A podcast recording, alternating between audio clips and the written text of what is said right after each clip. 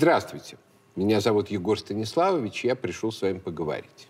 Разбирая новые школьные учебники, мы с вами уже говорили о совершенно восторженном тоне, в котором в них описывается революция 1917 года. И февральская антимонархическая, и октябрьский большевистский переворот.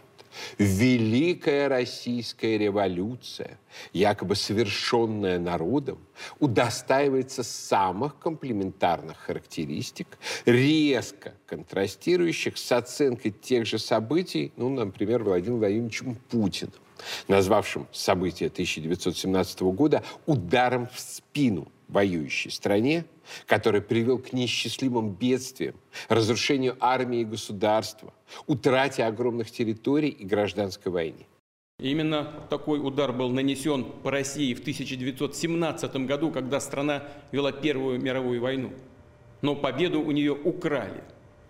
Интриги, склоки, политиканство за спиной армии и народа обернулись величайшим потрясением, разрушением армии и распадом государства – утраты громадных территорий. В итоге трагедии гражданской войны. Ну, раз уж в учебнике нам правды не скажут, то давайте поговорим об этих событиях поподробнее здесь, в наших с вами беседах. Безусловно, февралю и так посвящено уже немало книг и фильмов.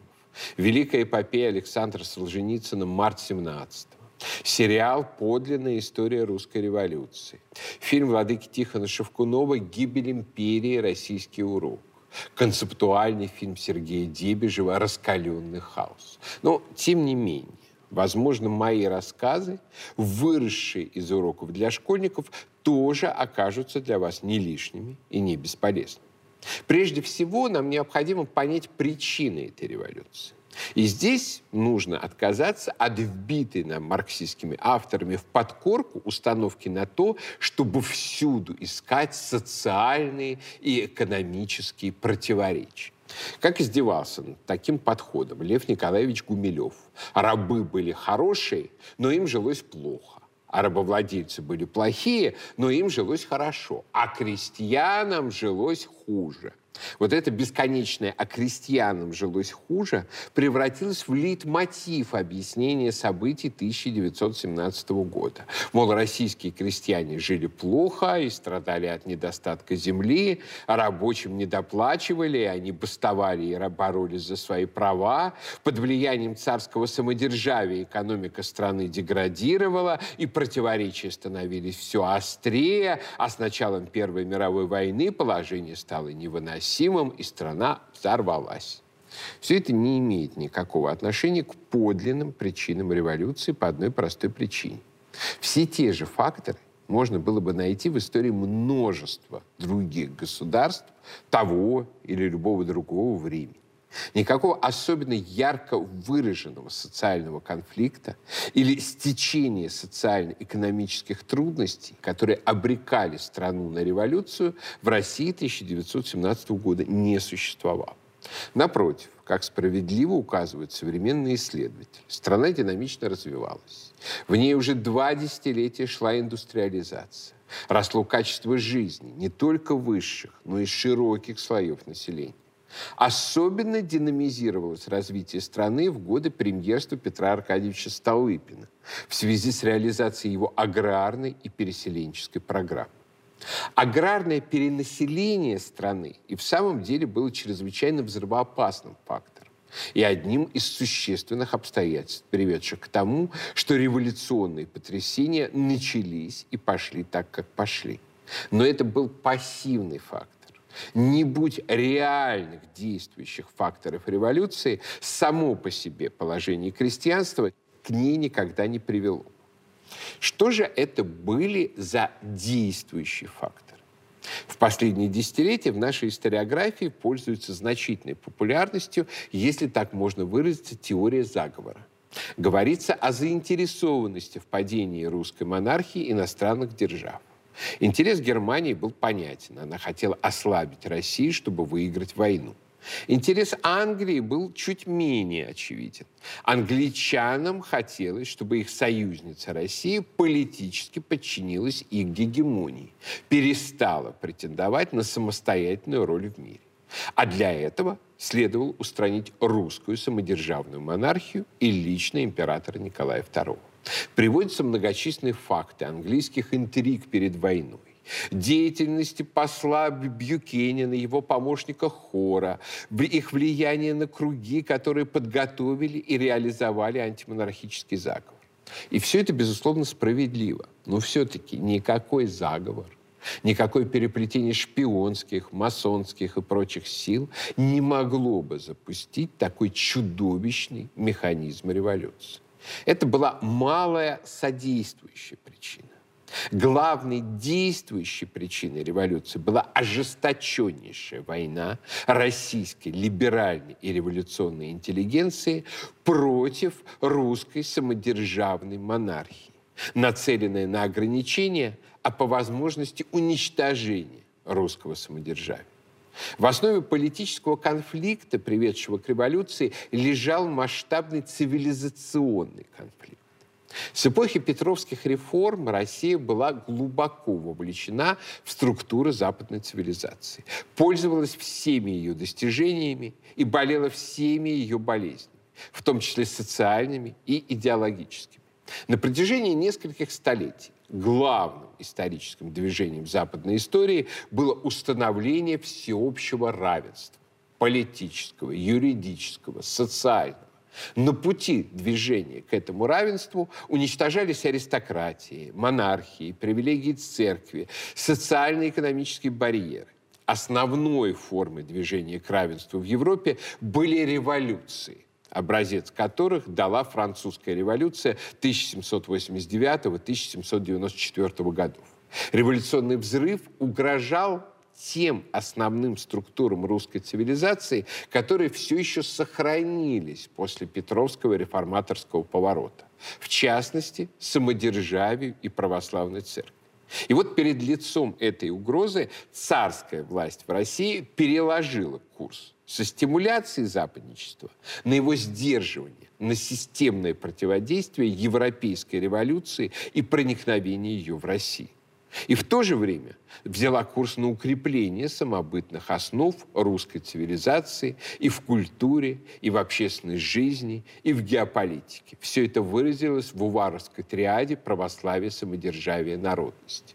Наиболее отчетливым этот курс стал именно в эпоху императора Николая I, когда главной задачей правительственной политики стала русификация и коренизация самих русских. Однако наследием правительственной вестернизации XVIII и начала XIX веков стал обширный слой российской интеллигенции и полуинтеллигенции. Эта интеллигенция жила и дышала в ритме европейской истории, воспринимала Запад как землю обетованную, а политику правительства интеллигенция воспринимала как злокозненное недопущение в эту обетованную землю. Интеллигенция превратилась в системную оппозицию новому курсу на сохранение и укрепление исторической самобытности России. Чаще всего цивилизационный конфликт оппозиционной интеллигенции с правительством облекался в форму разговоров о социальном вопросе, о ненависти к насильникам и эксплуататорам. Но сущностью было именно стремление включить Россию в контекст европейской революции. Постепенно от критики и пропаганды оппозиционная интеллигенция перешла ко все более жестким способам борьбы с правительством. Подстрекательству мятежей и бунтов, террору, включая цареубийство, жертвой которого стал император Александр II что поразительно самый западнически настроенный из последних русских государей. Интеллигенция рассматривала историческую форму русской государственности, самодержавия, ставшую одной из определяющих особенностей русской цивилизации, как препятствие на пути модернизации страны по западному образцу. Одна часть интеллигенции представляла себе подобную модернизацию довольно умеренно, в либерально-буржуазном духе. Другие видели ее как социалистическую или коммунистическую революцию, которая разожжет пожар мировой революции. Но и те, и другие рассматривали Россию как отсталую страну, а самодержавие как тормоз развития, который следует устранить любой ценой. Интеллигенция полагала, что без царя опираясь на самодеятельность народных сил, свободы и прогрессивные европейские учреждения, развитие страны пойдет значительно быстрее. При этом огромные усилия правительства по экономическому и социальному развитию страны игнорировались, так как они сочетались с политическим консервативным курсом. Исцеление же России виделось интеллигенцией именно на путях усвоения западных это было общим убеждением и умеренных либералов, и самых радикальных коммунистов-большевиков, которые тоже считали своей программой минимум либерально-демократическую республику. Культура и образование в Российской империи стояли на очень высоком уровне. Развитой была и городская жизнь, особенно в крупных городах. Соответственно, интеллигенция рассматривала себя как гражданское сообщество, способное взять управление страной вместо самодержавия и справиться с этим управлением. Миллионы крестьян, народ, к благу которого апеллировала оппозиционная интеллигенция, представлялись ей как чисто пассивная сила которая, когда она будет высвобождена, начнет развиваться в направлении заданном политической утопии интеллигенции и под ее чутким руководством. Редких сомневавшихся, пытавшихся задуматься о подлинных взаимоотношениях с народом, закидывали камнями. Именно так случилось с авторами вышедшего в 1909 году сборника «Вехи», инициатор которого литературовед Михаил Гершинзон осмелился написать Каковы мы есть, нам не только нельзя мечтать о слиянии с народом, бояться его мы должны пуще всех казней власти и благословлять эту власть, которая одна своими штыками и тюрьмами еще ограждает нас от ярости народной. На следующие восемь лет понятие веховства превратилось в кругах интеллигенции в ругательство. Вопросы о политической интеграции общества, о сохранении управляемости перед оппозиционной интеллигенцией не стояло. Казалось, он решится автоматически, спонтанным ходом народной жизни. Это была центральная ошибка революционеров. На самом деле Российская империя начала XX века заключала в себе как бы две страны. С одной стороны, сравнительно компактная в демографическом смысле.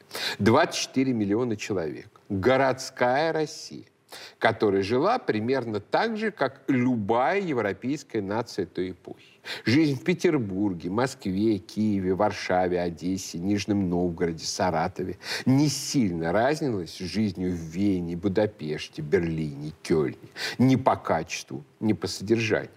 Эта городская Россия строила нефтепроводы и аэропланы, ездила на автомобилях, сидела в кафе и пила чаи в своих усадьбах, писала стихи и симфонии.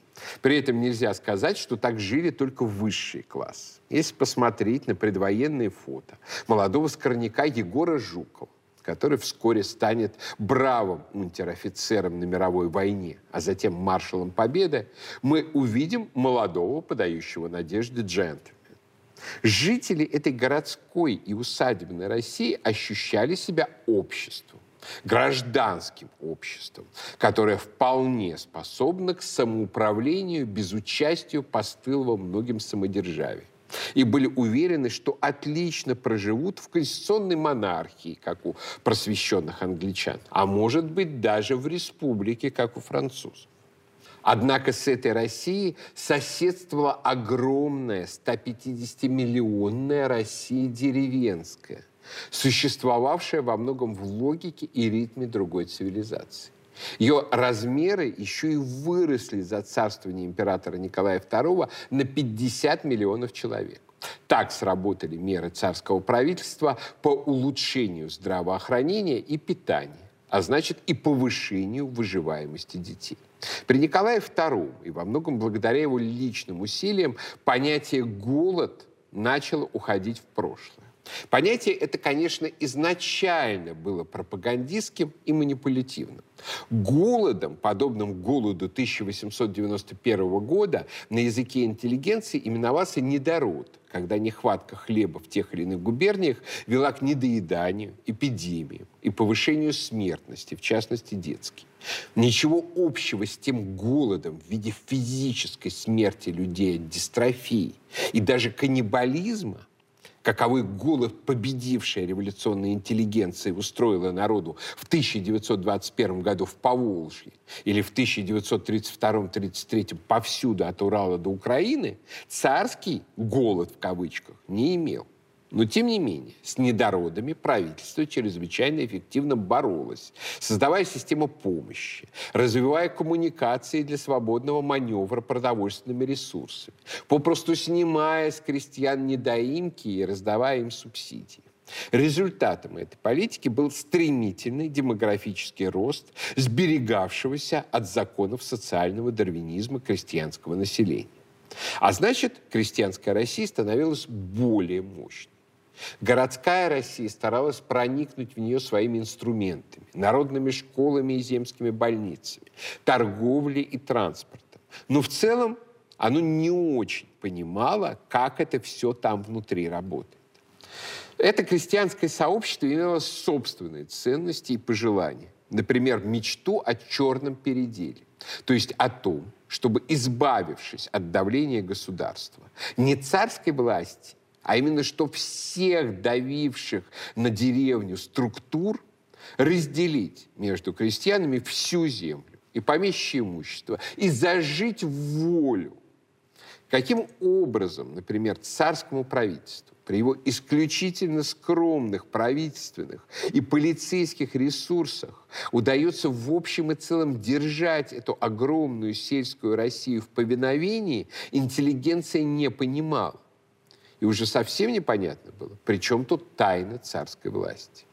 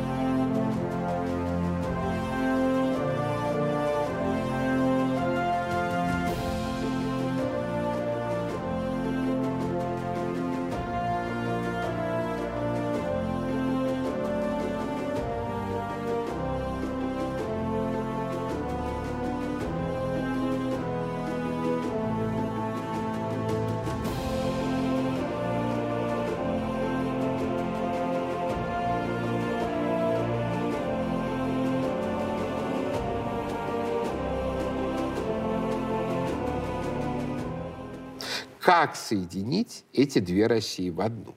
На этот счет существовало две основных программы. Первую можно было условно назвать Столыпинской. Сущность ее состояла в том, чтобы сделать основную часть крестьян ответственными собственниками, через это превратив их в ответственных граждан, которые смогут воспользоваться в своих интересах всеми выгодами городской России. Например, все возраставшей сетью железнодорожных коммуникаций, электричеством, школами, стоявшими на пороге введения всеобщего обязательного образования. 20-миллионная городская нация должна была превратиться в 200 миллионов. Эту программу поддерживали правые силы городской России, националисты, октябристы. Последние, впрочем, считали, что правительство должно поделиться властью хотя бы с частью городской элиты. Но были у этой программы противники, крайне правые, считавшие, что огорожанивание крестьянства лишь погубит традиционную Россию и ее устой. Интересно при этом, что некоторые крайне правые, в частности, многие черносотенцы, придерживались почти крестьянских взглядов на многие вопросы, в частности, на земельные но считали, что инициатива решения этого вопроса по крестьянским правилам должна исходить сверху от царской власти. Второй программой была программа революционеров-террористов, эсеров, продолжавших традиции народников. Эсеры стремились, по большому счету, растворить городскую Россию в сельской, исполнить основные пожелания крестьян, обеспечить им политическую власть, высвободив из-под контроля царского правительства, а дальше надеяться на то, что народ сам с собой управится, проявит мудрость и здравый смысл. Многие из эсеров, хотя не все, конечно, были одновременно осатаневшими от крови террористами и страстными патриотами, нежно любившими Россию и русский народ. Например, организатор убийства великого князя Сергея Александровича Борис Савенков, не случайно превратившийся в 17-18 годах в одного из вождей сопротивления большевикам, которых он воспринимал как национальных предателей. Как развивалась бы Россия, если бы была реализована эсеровская программа, мы никогда не узнаем. Но сами ее идеологи в мудрость народа верили свято. Среди интеллигенции эсеровских воззрений придерживались достаточно многие. Однако большинство интеллигенции жило в своем городском пузыре. Например, партия конституционных демократов, кадетов, партия либеральной интеллигенции. Она попросту игнорировала проблему двух Россий и полагала, что вся страна будет жить в том же ритме и в той же логике, что и городская Россия что вся Россия в итоге просто примет над собой руководство профессоров-кадетов и будет подчиняться им по правилам парламентаризма. Социал-демократы-меньшевики – тоже жили в городском пузыре. Они интересовались прежде всего судьбой промышленных рабочих, которые составляли в стране меньшинство и выступали за улучшение их уровня жизни и повышение политического представительства. Наконец, были большевики, тоже социал-демократы, которые, однако, воспринимали рабочих не как объект улучшения жизни, а как инструмент для слома всей общественной системы, разрушения эксплуататорского государства как такового и построения утопического коммунистического общества. Ввиду полного утопизма своей программы и радикального социального нигилизма большевики не стеснялись никакими средствами. От организации забастовок и военных мятежей до терроризма и грабежей сберкасс, которые именовались экспроприациями или эксами. Знаменитыми мастерами эксов были Иосиф Джугашвили, Коба, он же Сталин, и его друг Симон Тер Петросян, Кому. Бывали за большевиками и дела пострашнее, такие как убийство предпринимателя Саба Морозова и получение партии страховки которую он оставил на имя своей любовницы и одновременно любовницы близкого к большевикам пролетарского писателя Максима Горького, актрисы Марии Андреевой. В организации этой смерти более чем основательно подозревали одного из виднейших соратников Ленина, руководителя боевой группы большевиков Леонида Красина, ухитрявшегося при этом жить двойной жизнью а крупного специалиста-инженера и в то же время революционера-террориста. Будучи абсолютно неразборчивы в средствах и считая монархию абсолютным злом, революционные и даже либеральные оппозиционные группы охотно пользовались поддержкой иностранных держав. Например, во время русско-японской войны практически вся российская оппозиция жила на средства, выделявшиеся через резидента японской разведки Акаси Матадзира. Не чурались оппозиционеры ни связи с систематически враждебной Россией Англии, ни с Австро-Венгрией, ни с Германией. В последних двух странах были очень влиятельны их международные соратники, социал-демократы. И они оказывали российским революционерам всевозможную протекцию, в том числе устраивая их дружбу с полицией своих стран. Например, лидер большевиков Ульянов Ленин перед войной проживал на территории Австро-Венгрии, рядом с границей России. И имел такой авторитет у австрийских властей, что его иногда даже называли русским вице-консулом. На средства тех же властей враждебной державы он издавал переправлявшуюся в Россию газету «Правда». С началом Первой мировой войны австрийская полиция Ленина арестовала как русского подданного. Однако он был стремительно освобожден и отправлен в безопасную Швейцарию. Безопасную прежде всего для самого Ленина так как совсем рядом с местом его бывшего проживания начались бои и появились русские войска. Отдельно необходимо сказать о роли национальных меньшинств. Россия была империей, огромным пространством, на котором проживало множество народов. Проблема социальной интеграции этих народов, начиная с царствования Александра III, решалась через последовательную русификацию. Усвоение русского языка и русской культуры действительно действовали на многие народы положительно. Легко русифицировались немцы. За все время Первой мировой войны не было отмечено ни единого случая предательства балтийских немцев. Наоборот, именно немец, генерал Ренинкампф, нанес Германии первое и, как потом оказалось, решающее поражение всей войны. Несмотря на старую ненависть, постепенно русифицировалась значительная часть поляков. Граница между польской и русской интеллигенцией во многих случаях начала размываться, особенно за пределами, собственно, польских губерний страны. Но были этнические окраины, на которых русификации велось системное противодействие со стороны местных сепаратистских элит. Например, в Финляндии. Однако самой болезненной проблемой для Российской империи была еврейская, блистательно описанная Александром Солженицыным в его книге «200 лет вместе». Суть проблемы состояла в следующем.